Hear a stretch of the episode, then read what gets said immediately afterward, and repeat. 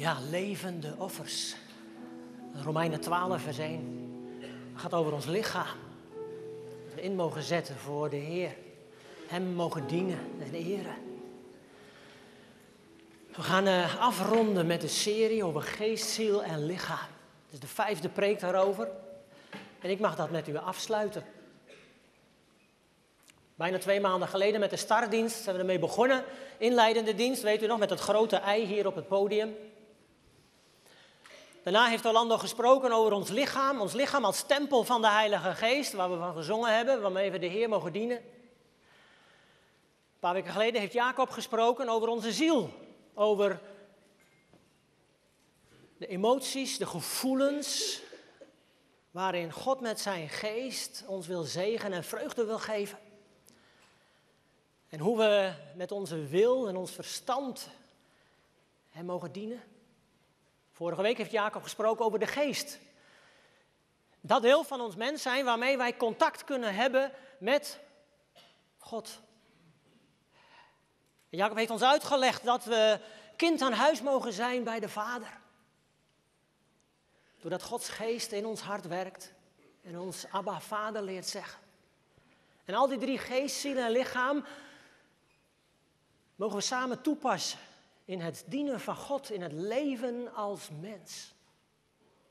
Het thema waar we gekozen hebben, een leven geleid door de Heilige Geest. Want dat is wat, wat God ons geeft. Een leven geleid door de Heilige Geest. En ik wil weer terugkeren met waar we mee begonnen zijn, met dat beeld van het ei. Wat het heel mooi duidelijk maakt. Kijk maar mee, lichaam, de buitenkant, de ziel. Ik zou niet willen zeggen onze binnenkant, maar dat is meer onze persoonlijkheid, zo heeft Jacob het uitgelegd. En onze geest. Lichaam, ziel en geest.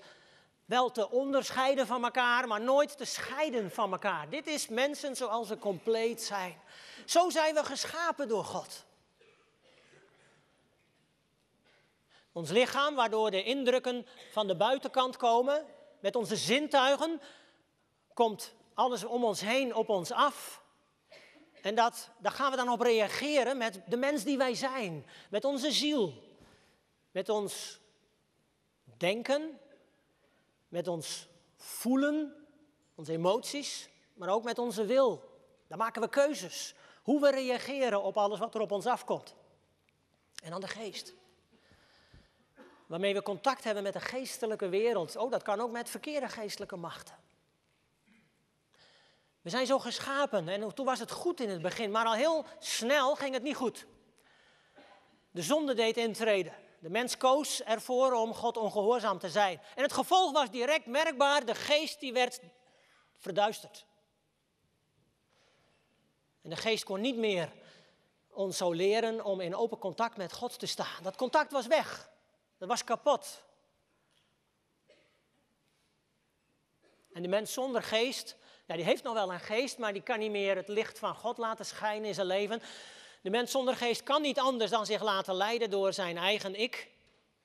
Door indrukken die van buiten afkomen. En dat noemt de Bijbel de natuurlijke mens.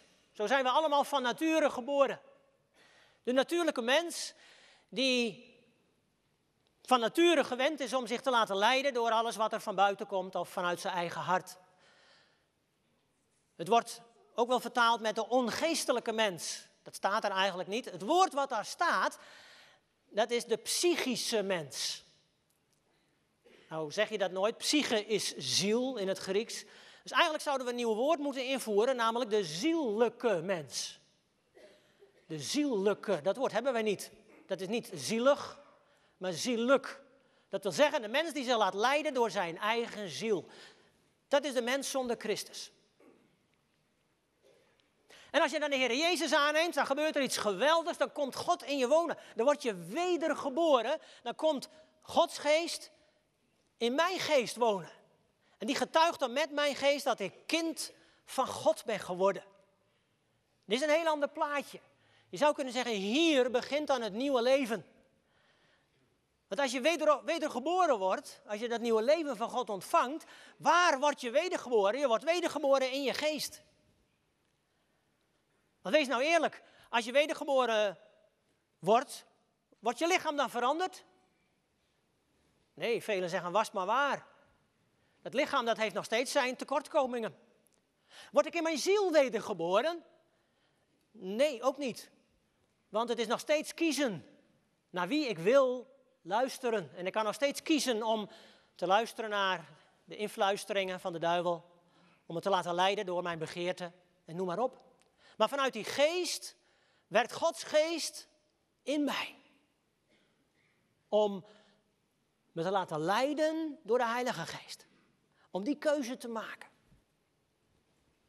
Ik ga het duidelijk maken met een paar pijlen. Je kunt je laten leiden door de indrukken van buitenaf. En ons lichaam reageert er altijd op. Met onze zintuigen nemen we dingen waar en dan reageren we daarop, vaak primair vanuit onszelf. Vanuit onze ziel. Onze wil staat daarin centraal. En maar heel gauw ontstaat er dan zonde, omdat we op een manier reageren zoals God liever niet wil. Nou, ik zei al, dit is de natuurlijke mens. De ongeestelijke mens, de mens die de geest niet heeft. Maar op het moment dat Gods geest in je komt wonen, ontstaat er een nieuw plaatje met nieuwe mogelijkheden. Namelijk, dan kun je je laten leiden door de Heilige Geest. Dan gaat de Heilige Geest mij helpen om te reageren op de indrukken van buitenaf. En die wil mij dan leren hoe ik kan reageren, zodat God er blij mee is met alles wat er op mij afkomt. Gods geest helpt mij reageren om met mijn lichaam zo om te gaan zoals God dat graag wil, zoals Hij het bedoeld heeft. En de Heilige Geest helpt mij om met mijn willen, mijn denken en mijn emoties zo te reageren, zo te kiezen, dat God daarin verheerlijkt wordt. En dit is het plaatje van de mens zoals wij nu zijn. Dit is het plaatje met onze geestelijke strijd. Dit is het plaatje van de realiteit van elke dag waar u en ik mee te maken hebben. Want dan moet ik u ook eerlijk bij zeggen, er is geen mens, geen christen, geen wedergeboren die zich alleen maar laat leiden door de Heilige Geest. Als dat zo is, dan kunt u nu naar huis gaan, want dan leert u niets meer van mij. Dan bent u volmaakt. En er is geen mens nog volmaakt en helaas, dat worden we hier ook niet zolang we hier nog op deze aarde zijn. Hoe kan dat? Dat komt door onze oude mens, onze oude natuur. En die oude mens, die wordt nog steeds beïnvloed door de zuiging en de verlokking van de zonde. Of dat nu uit ons eigen hart komt, of dat de verleidingen van buitenaf op ons afkomen. Die rode pijlen waardoor we ons laten leiden. Dit is de geestelijke strijd, die vindt plaats in onszelf. Maar weet u wat het bijzondere is? Wij hebben altijd de keuze. De keuze hoe we willen reageren, waardoor we ons willen laten leiden. Ik zal u dat duidelijk maken met een paar voorbeelden. Eerst uit het woord van God. Na de zondvloed ontdekt Noach dat druivensap kan veranderen in wijn. Door het proces van de zon die direct schijnt, gist de druivensap en er ontstaat alcohol. Noach drinkt ervan en hij wordt dronken voor het eerst in zijn leven. Hij heeft waarschijnlijk helemaal niet in de gaten gehad wat er was, maar Noach gaat naakt in zijn tent liggen. En er komt een van zijn drie zonen, Gam, die komt binnen en die ziet zijn vader daar naakt liggen en die denkt, dit is feest. En hij gaat gauw naar zijn beide broers, zegt, kom op, moet je eens kijken wat er nou gebeurd is met onze pa. Sam en Javed, ze reageren heel anders. Ze zeggen, joh, dit kun je niet maken. Zo kunnen we niet doen. En die pakken samen een deken en die lopen achteruit en die bedekken hun vader, hun vaders naaktheid. Twee verschillende reacties. En de ene broer die reageert vanuit zijn eigen denken, vanuit zijn eigen ik, die reageert spontaan op de indrukken die van buiten afkomen. En de twee andere broers die reageren geleid door de Heilige Geest. Zoals het zou moeten volgens wat God fijn vindt. Ziet u het verschil? Iemand anders uit de Bijbel, David. David loopt op zijn dakterras en hij ziet daar een hele mooie vrouw zich baden, Bathseba. Ja, en dan komen die indrukken van buitenaf en hij gaat reageren vanuit zijn eigen ik. Hij denkt, die vrouw die wil ik beter leren kennen. En hij nodigt haar uit en ze eindigen in bed. En dan groeit een kindje. Dit had God niet bedoeld. En iemand heel anders, Jozef, stond voor precies dezelfde verleidingen.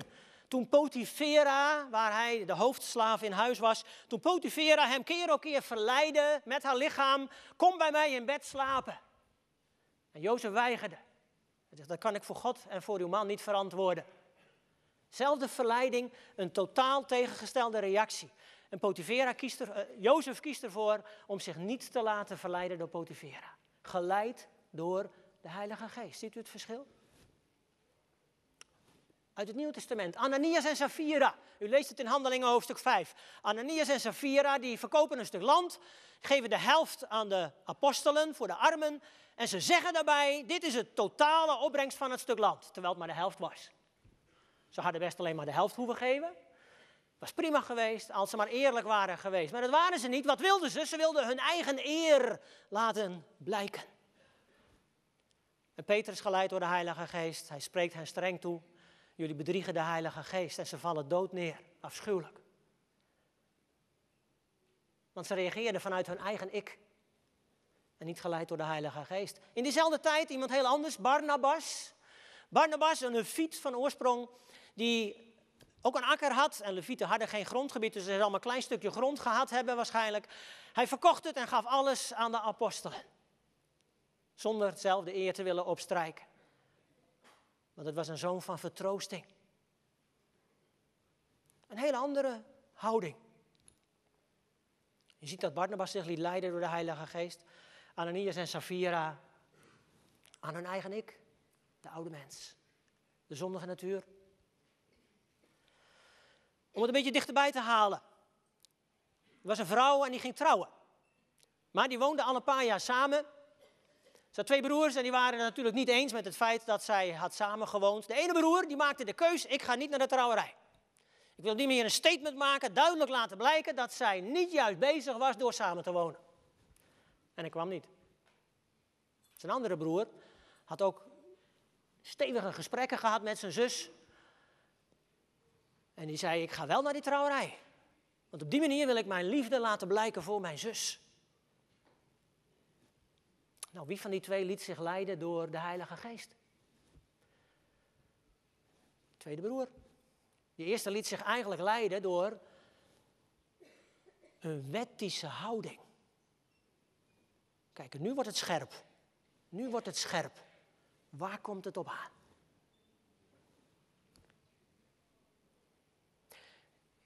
Ik ga met u lezen uit het woord van God. Het thema, een leven geleid door de Heilige Geest. We gaan het praktisch maken vanmorgen. Want dat is, daarvoor hebben we die vijf diensten gehad over lichaam, ziel en geest. Leven geleid door de Heilige Geest. Ik ga met u lezen uit Galaten 5 vanaf vers 13. Ik lees het u uit de nieuwe Bijbelvertaling. Als u een Bijbel bij u heeft, zoek het op, lees mee. Of lees bij uw buurman, buurvrouw en anders luistert u heel goed. Broeders en zusters, u bent geroepen om vrij te zijn. Misbruik die vrijheid niet om uw eigen verlangens te bevredigen, maar dien elkaar in liefde. Want de hele wet is vervuld in één uitspraak: heb uw naaste lief als uzelf. Maar wanneer u elkaar aanvliegt, pas dan maar op dat u niet door elkaar wordt verslonden. Ik zeg u dus, laat u leiden door de geest. Dan bent u niet gericht op uw eigen begeerten.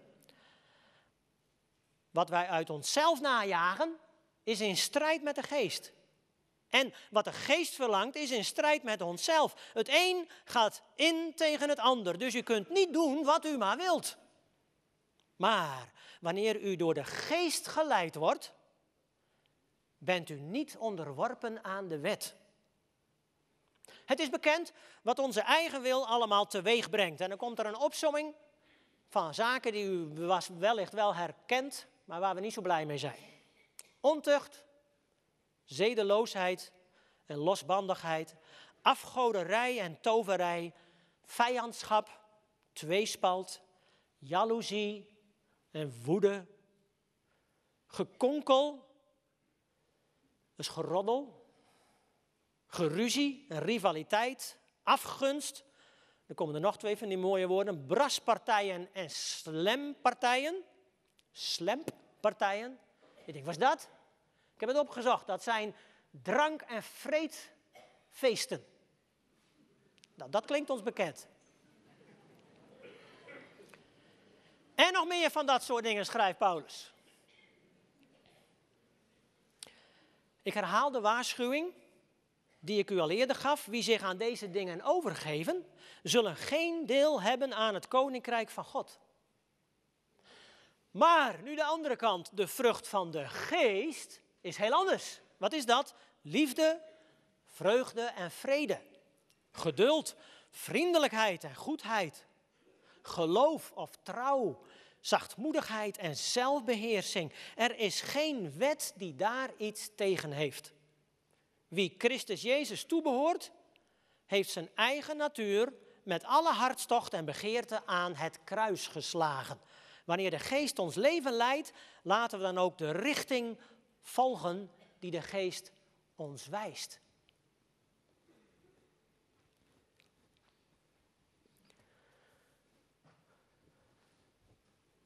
Onze zondige natuur, die oude mens, die probeert op alle mogelijke manieren zich aan ons op te dringen.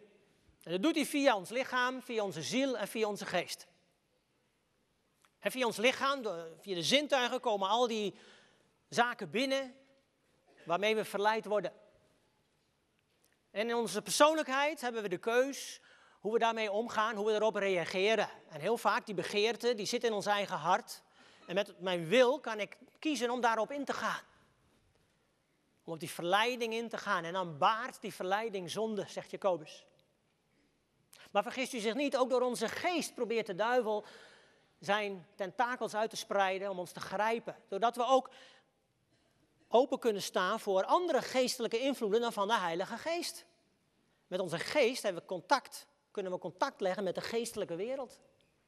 Op al die drie manieren probeert de Satan ons te verleiden en wij gaan er wat al te graag vaak op in, bewust of onbewust. En als je dan vers 19 leest, wat onze eigen wil allemaal teweeg brengt. Weet u dat is dat hele rijtje wat ik u heb voorgelezen. En dat zou u nog aan kunnen vullen natuurlijk. Wat onze eigen wil allemaal teweeg brengt. Nou is dit misschien nog iets te beperkt weergegeven. Uh, de NBG die vertaalde dit met de, dit zijn de werken van het vlees. Nou, het woord vlees dat is in de NBV omschreven, omdat het natuurlijk verwarrend is. Want je zeggen ons vlees, dat is ons lichaam. Nee, in het Nieuwe Testament, in de brieven van Paulus, is ons vlees, dat is de oude mens. Onze zondige natuur.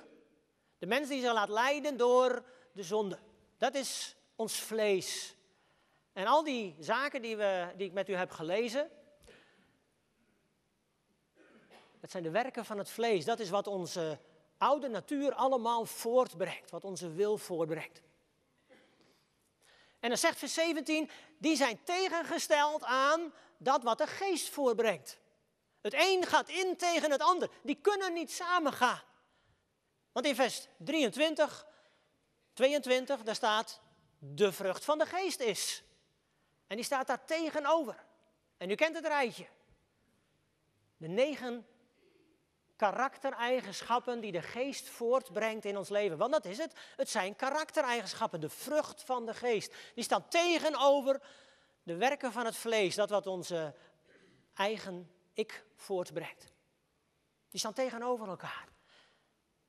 Als je laat leiden door de Heilige Geest, dan gaat die vrucht van de Geest groeien. Weet u, dat vind ik zo mooi. Als je de Heer Jezus hebt aangenomen, als je op die manier een relatie met God als je hemelse vader hebt gekregen, dan gaat er iets gebeuren. Dan gaat er iets groeien in je leven. Het leven van God gaat in jou groeien. Maar dat begint niet van buitenaf. Dat begint niet met regels en met voorschriften. Zo beginnen wij vaak. Maar dat begint in je hart.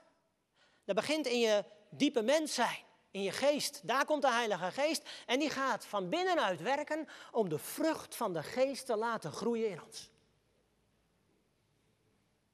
Zegt de Heer Jezus, het enige wat nodig is, Johannes 15, blijf in mij. En dan gaat die vrucht wel groeien. Daar hoef je geen zorgen over te maken. Blijf in mij. En weet je wat ik dan merk? Dan gaat Gods geest schaven aan mijn karakter. Want het zijn karaktereigenschappen. Als je die negen eigenschappen op een rijtje zet, nou, we hebben allemaal wel één of twee van die eigenschappen waar we nog moeite mee hebben. Die ons niet zo goed afgaan.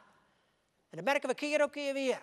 En het zijn juist die eigenschappen die Gods geest neemt en waarmee hij aan de slag gaat. En karakter veranderen, dat doe je niet in één dag. Ook niet in een maand, ook niet in een jaar, dat duurt jaren. Maar Gods geest is geduldig, God is geduldig. Ik heb het zelf gemerkt. Ik was vroeger een klein ondermaats opstandig, nou opstandig niet, een, een uh, hoe zou ik het zeggen? Ik was een, uh, een opvliegend jongetje. En omdat ik zo klein was, maakte, haalden ze vaak grappen met me uit. En dan scheen ik heel gauw op de kast te zitten, zoals je dan zegt. Uh, ik was heel snel boos, een driftig jongetje. Toen ik de Heer Jezus persoonlijk leerde kennen, vanaf mijn vijftiende ging dat langzaam maar zeker veranderen. Ik mag u getuigen dat Gods geest mijn karakter in die zin heeft bijgeschaafd. Ik ben niet meer zo'n opvliegend mannetje. Ik heb geleerd om geduld te hebben. Dat heeft Gods geest mij geleerd.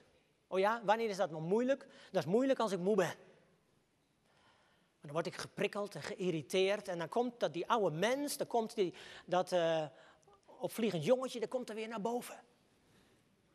En dan mag ik leren door Gods geest om dat te beheersen. Zelfbeheersing.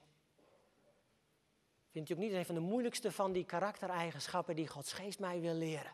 En zo gaat God ons vormen van binnenuit naar buiten toe. En dan neem ik u mee, dan gaan we een stapje verder. Naar vers 13, waarmee we het gedeelte begonnen. De schrijft Paulus, u bent geroepen om vrij te zijn. Laat u dus niet weer opnieuw een juk opleggen. Hey, u bent geroepen om vrij te zijn. Dat willen we allemaal. Vrij zijn. Gods geest heeft ons vrij gemaakt. Geroepen om vrij te zijn. Wat is dat niet? Vrij zijn is niet dat je allemaal regels opgelegd krijgt. Als iemand tot geloof komt en die krijgt allemaal regels opgelegd, is dat niet vrij. Dan word je eigenlijk een slaaf van die regels. Zo heeft God dat dan ook niet bedoeld. Daarom zegt Paulus, gaat het er ook niet om dat je steeds je aan die voorschriften van de wet probeert te houden. Bovendien is dat heel frustrerend, want het lukt je niet. Niet steeds. Want regels is dat je je eraan moet houden. Dat je iets niet mag doen. En dat is geen vrijheid. Dus zou je zeggen, alle regels overboord. Dat is vrijheid in Christus. Alle regels overboord, geen wetten meer. En ieder mag zelf zien hoe die God groot maakt. Nou, niet helemaal waar of helemaal niet waar. Want wat gebeurt er als je alle regels opzij zet? Dan word je een slaaf van je eigen verlangens. Dan word je slaaf van je eigen begeerte. En dan ga je dat doen wat je zelf graag wilt. En dan val je juist in die valkuil dat je eigen ikke centraal komt te staan. En dat is niet het leven met de Heer Jezus, want daarin staat Hij centraal. Dus echte vrijheid is niet ik moet of ik mag niet. Echte vrijheid is ook niet ik wil. Echte vrijheid is ervoor kiezen om te doen wat God wil. En dat is de keus. En dat is nou precies wat God de Vader graag wil, dat ik ervoor kies om Hem te gehoorzamen. Niet omdat het moet, maar omdat Hij dat graag wil. En zo bouw je een relatie op met God. En dat gaat van binnenuit, vanuit dat karakter, en dan gaat de Heilige Geest aan het werk. Vandaar, ik heb er dan ook maar bij gezet, u bent geroepen om vrij te zijn. Dat is uit liefde doen wat God graag wil. Dat is het leven met de Heer. Dat is een leven in vrijheid. Dat je de vrije keus hebt wat je wel en niet wil doen. Dat als de verleiding op je pad komt, dat je de keus hebt, ik kan daarop ingaan, ik kan eraan toegeven of ik kan nee zeggen. Ik kan andere keuzes maken. Dat is de vrijheid die God ons geeft. En hij verplicht ons niet, maar hij vraagt ons, wil je mijn liefde zo beantwoorden? Dat is toch een relatie, dat je liefde beantwoordt. Ik zal het duidelijk maken door een aantal voorbeelden uit de praktijk van het alledaagse leven. Velen van u zullen gewend zijn om uit de Bijbel te lezen elke dag. Misschien heeft u wel een Bijbelleesrooster. Weet u, het kan heel gemakkelijk dat dat een soort verplichting wordt. Want ik moet lezen uit de Bijbel, want dat wil God. Dus ik moet minstens een kwartier elke dag bezig zijn met de Bijbel. En als ik dat dus een dag niet doe, oh, dan zal God wel boos op mij worden. Nou, ik vergroot het allemaal even een beetje, zodat u het kunt herkennen. Maar zo gaan we er vaak mee om. Weet u, dan wordt het Bijbellezen een soort wet. Een regel, het moet. En dat is nou juist niet vrijheid. Ik lees het Alpha Bijbelleesrooster. Ik krijg dus elke morgen krijg ik een, een, eh, een mail. En in die mail staat het Bijbelgedeelte van de dag. En weet u, ik vind het heerlijk om tijd te nemen om dat te lezen. En de ene keer lukt het niet en dan probeer ik het de volgende dag in te halen. Maar het is omdat ik merk dat God door zijn woord heen werkt in mijn leven. En dat doet hij juist vaak door die dagelijkse Bijbellezingen. Het past vaak zo wonderlijk op die dag wanneer ik dat gedeelte lees. Dat doet Gods geest, die, die leidt mij daarin. Maar ik lees dat niet omdat dat moet van God, maar omdat ik dat graag wil. Omdat ik graag bezig wil zijn met de dingen van de Heer. En Hij leidt mij dan op die weg. Ziet u het verschil? Volgende voorbeeld. Stel je voor, u rijdt in de auto. U heeft twee banen ter beschikking. En uh, u rijdt in een, uh, in een rij en dan uh, ziet u een bord over een paar honderd meter. Dan moet je ritsen. En dan kom je op een gegeven moment bij het bord. Ritsen vanaf hier. En je zag al in de spiegel, daar komt er nog iemand aangejakkerd op de linkerbaan. En die wil nog net even voor je je afsnijden om eerder te zijn. Wat ga je doen? A. Je denkt, wat, die zal mij niet krijgen. En je trapt het rempedaal nog even, het, het, het, gaspedaal, het gaspedaal even flink in, zodat je zoef er nog voor blijft. Zo, die heb ik even lekker achter me gelaten. Ja? Is dat reageren uit de geest? Of uit je ik? Oké. B, tweede mogelijkheid.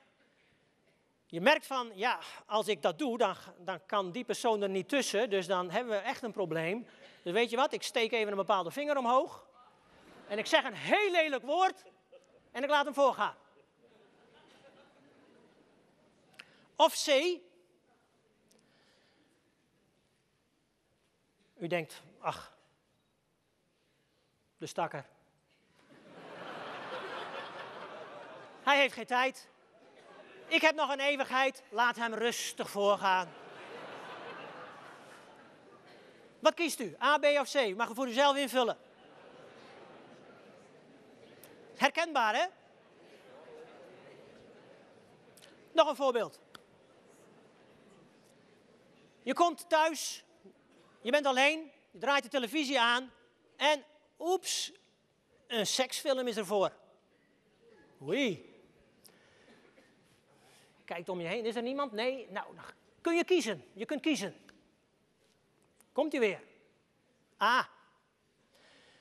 Je kiest ervoor om nog even lekker te blijven kijken. Er is toch niemand die het ziet. Dan kun je zo heerlijk toegeven aan die begeerte die zich aan jou voordoet. Of B. Je kiest ervoor om een ander kanaal te kiezen, om een andere zender te zetten. Of C, je doet de televisie uit. Ook nog een goede mogelijkheid. Wat kies je? Je hebt altijd de keus. Weet je wat ik merk? Als we ervoor kiezen om nog maar even, hè, mogelijkheid A, om nog maar even te blijven kijken, even te blijven kijken, is het steeds moeilijker om nee te zeggen. Het wordt steeds moeilijker om een andere keus dan te maken, want je raakt eraan verslaafd. Het is nou precies wat Paulus zegt, je bent geroepen om vrij te zijn. Als je dus doet wat ik, ik wil, dan raak je verslaafd aan je eigen begeerten. Dat is de keus die je hebt. En komt heel dichtbij. Nog een voorbeeld. Stel je voor iemand uit de gemeente. Die zegt iets heel naars over jou.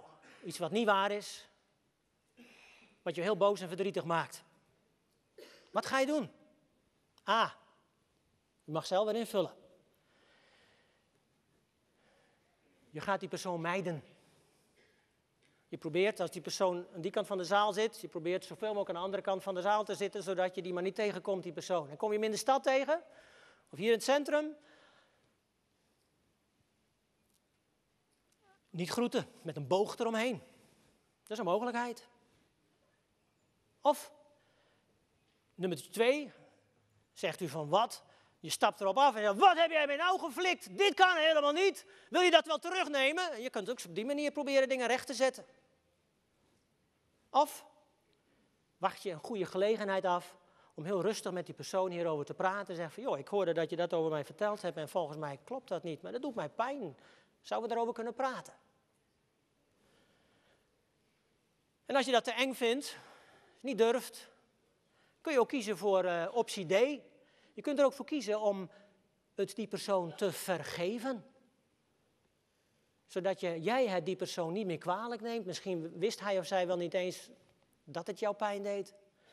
Er zijn vier opties die je kunt kiezen. Het mag duidelijk zijn, die laatste twee zijn geleid door de geest en de eerste twee zijn geleid door je eigen emoties. Dit is de praktijk van het dagelijkse leven. Dit is hoe je met je lichaam, ziel en geest kunt reageren op alles wat er op je afkomt. Dit is het dagelijkse leven. Want, weet u nog dat we begonnen zijn met die tekst uit Thessalonicense? 1 Thessalonicense 5 vers 23, mogen heel uw geest, ziel en lichaam zuiver bewaard zijn bij de komst van onze Heer Jezus Christus. Jacob heeft hem vorige week nog aangehaald. We geloven dat hij spoedig komt. Ik zeg het na elke dienst bij de zegenwens. Mogen heel uw geest, ziel en lichaam zuiver bewaard zijn. Weet u, dit proces waarmee wij, waarmee wij nu bezig zijn in ons dagelijkse leven, om te luisteren naar de stem van Gods geest, om keuzes te maken hoe we willen reageren, dat is dit hele proces. Dat is het proces wat ik nu steeds aan het schetsen ben. Dat is met ons lichaam, ziel en geest ervoor kiezen om God te gehoorzamen. Kijk maar eens naar Paulus in Romeinen 12, vers 1. We hebben ervan gezongen, levend offer. Dat Paulus zegt van, dat we ons lichaam mogen stellen tot een levend offer, dat God welgevallig is, waar hij blij mee is. En in vers 2 spreekt hij over onze ziel. Dat we veranderd mogen worden door de vernieuwing van ons denken. Je denken, dat is je ziel. Je persoonlijkheid. En dan gaat Romeinen 12 verder met vers 3, 4 en 5, waar het gaat over de gaven van de geest. Dat we met de gaven mogen dienen. Niet meer moeten willen dan dat God ons gegeven heeft en daarmee aan de slag kunnen gaan. Dan zie je dat Paulus in die drie versen al het heeft over ons lichaam, ziel en geest. Hoe we daarin God kunnen groot maken, God kunnen verheerlijken, God kunnen dienen. Hem kunnen aanbidden. Dat is natuurlijk als je hier zingt en bidt, maar het is juist als je thuis bent en keuzes maakt in het dagelijkse leven. Dat is het leven met de Heer. Ik ga je nog één keer mee terugnemen naar het ei. Het beeld van het ei met de pijlen. Weet u nog, dit is onze geestelijke strijd. Dit is het dagelijkse leven. En dit zijn de keuzes die wij maken elke dag. Laat ik mij leiden door de indrukken van buitenaf, door mijn emoties, door mijn verstand of mijn, mijn wil, wat ik wil. Of kies ik ervoor om te proberen de stem van God te verstaan. Luister ik naar de Heilige Geest die mij helpt om te reageren. Dit is de geestelijke strijd van elke dag. Hier draait het om. En we hebben een stukje gelezen dat Paulus zegt in Galaten. Dit is de samenvatting van de wet, dat je je naaste lief hebt als jezelf. Nou, het, het, eerste stukje, dat mag er ook dan nog voor, is dat je God lief hebt bovenal en je naaste als jezelf. Liefde, relatie. Maar wat staat daar ook alweer? Dat je God lief hebt met heel je ziel, met heel je verstand, met al je kracht, met heel je hart, met alles wat er in je is. Dus dat je God lief hebt met lichaam, ziel en geest. Alle drie wil Hij gebruiken tot zijn eer. Zo heeft Hij ons gemaakt als een ondeelbaar geheel, Hem toegewijd. En als ik zeg van dit is plaatje van elke dag, dit is ons dagelijkse leven, dit is onze geestelijke strijd, die voert zich in ons af. Dan ben ik me er bewust van dat we geen van allen hier in 100% scoren volmaakt zijn. Als ik deze uitleg u voorgehouden heb, dan hoop ik, dan denk ik dat Gods geest door de rijen is gegaan en dat hij ons allemaal wel iets heeft duidelijk gemaakt waarvan je zegt van hé, hey, dan zou ik daar nog nu meer aan moeten gaan werken, geleid door de Heilige Geest. Omdat ik God lief heb. Dat wil ik zo graag. Ik wil daarin groeien. Ik wil u daarin graag ook de gelegenheid geven. Ik ga zo meteen met u in gebed. En dan wil ik ook uitnodigen, als je hier zit en je zegt ja, ik weet dat ik iets in mijn leven heb wat ik nog niet onder de heerschappij van God gesteld heb. Of iets waar ik zoveel moeite mee heb en ik wil het zo graag toegewijd aan God hebben, maar dat lukt me vaak niet. Dan wil ik u vragen om een stap te nemen, om straks te gaan staan tijdens dat gebed. En zo aan God te laten zien, Heer, ik wil mijn leven laten leiden door de Heilige Geest. Ik wil daarin groeien. Zodat heel mijn wezen Hem mag verheerlijken in het dagelijkse leven. Dat is de uitnodiging, de uitdaging die God ons geeft. Dat we zo hebben nagedacht over lichaam, ziel en geest. En dan is het niet gemakkelijk. Dan is dat niet een, uh, een automaat waarin je een kwartje gooit en dan, dan lukt dat allemaal wel.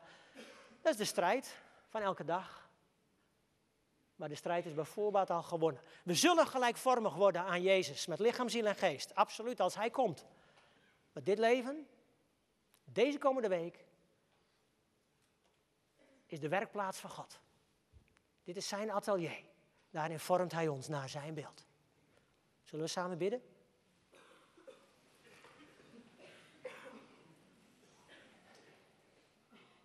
Dank u wel, Heer Jezus, dat u uw leven gegeven hebt als een volmaakt offer tot vergeving van onze zonden. Dank u wel dat u het zo mogelijk hebt gemaakt dat onze geest opnieuw geboren kon worden. En dank u wel dat u op die manier aan het werk bent, niet alleen in onze geest, maar ook in onze ziel, in ons lichaam, in heel ons mens zijn. Heer, wat bijzonder dat u op die manier ons gelijkvormig gaat maken aan, aan Jezus Christus. Vader, help ons om vanuit onze relatie met u, om te, te leven, om keuzes te maken waar u blij mee bent. En Heer, dan moeten we beleiden dat dat lang niet zo gaat als dat u dat graag zou willen. Vaak ook niet als we zelf zouden willen. Heer, dat we dan toegeven aan, aan verleidingen, toegeven aan, aan karaktertrekken die helemaal nog niet zo fraai zijn. Maar dank u wel dat u daarin ons wilt vormen. Heer, ik geloof dat u vanmorgen ook op die manier aan het werk bent geweest en in onze harten hebt gewerkt. Heer, en waar nog iets is wat nog niet onder uw heerschappij staat, of waar zaken zijn waar we nog mee worstelen, waar we moeilijk mee hebben, waar we van weten, Heer, we moeten dat meer onder uw heerschappij brengen. Dan bid ik ook, Heer, wilt u ons de vrijmoedigheid geven om dat heel duidelijk vanmorgen aan u over te geven. En als het u betreft, als het jou betreft, dan nodig ik je uit om nu te gaan staan. Om die stap te nemen naar God toe en te zeggen, Heer, hier ben ik, hier sta ik en ik wil graag dat levende offer voor u zijn. Maar ik kan het niet. Ik kan het alleen maar uit uw kracht. Maar ik sta hier omdat ik me er bewust van ben dat ik afhankelijk ben van u. En Heer Jezus, dat u al mijn zonden gedragen hebt. Heer, ik wil dat stukje van mijn leven heel bewust nu aan u overgeven. En ik nodig u uit, werk met de kracht van uw Heilige Geest, juist ook in dat stukje. Van mijn leven, van mijn karakter, van mijn zwakheden. Heer, en dan, ben ik ervan overtuigd dat u ook aan het werk gaat. Heer, en u laat ons niet passief. U schakelt ons in en u helpt ons om dan ook heel bewust keuzes te maken. Keuzes die naar uw wil zijn. Keuzes waar u blij mee bent. En Heer, u heeft ons zoveel liefde gegeven in uw Zoon Jezus. En u wilt zo graag dat wij die liefde beantwoorden. Niet alleen met een lied, maar juist ook in de daad. In de daad van ons dagelijkse leven. Vader, leid ons door uw geest. En in die zin geef ons meer van uw geest. Meer van de leiding van uw geest. Want dat hebben we nodig. Maar dank u, Heer, dat u dat ook doet. En dat u ook aan het werk bent. Heer, dat we zo mogen groeien. Groeien op weg naar de komst van Jezus. Groeien op weg naar dat moment dat we volmaakt zullen zijn. U gelijkvormig. Dank u wel, Heer. Alle lof, alle eer voor u.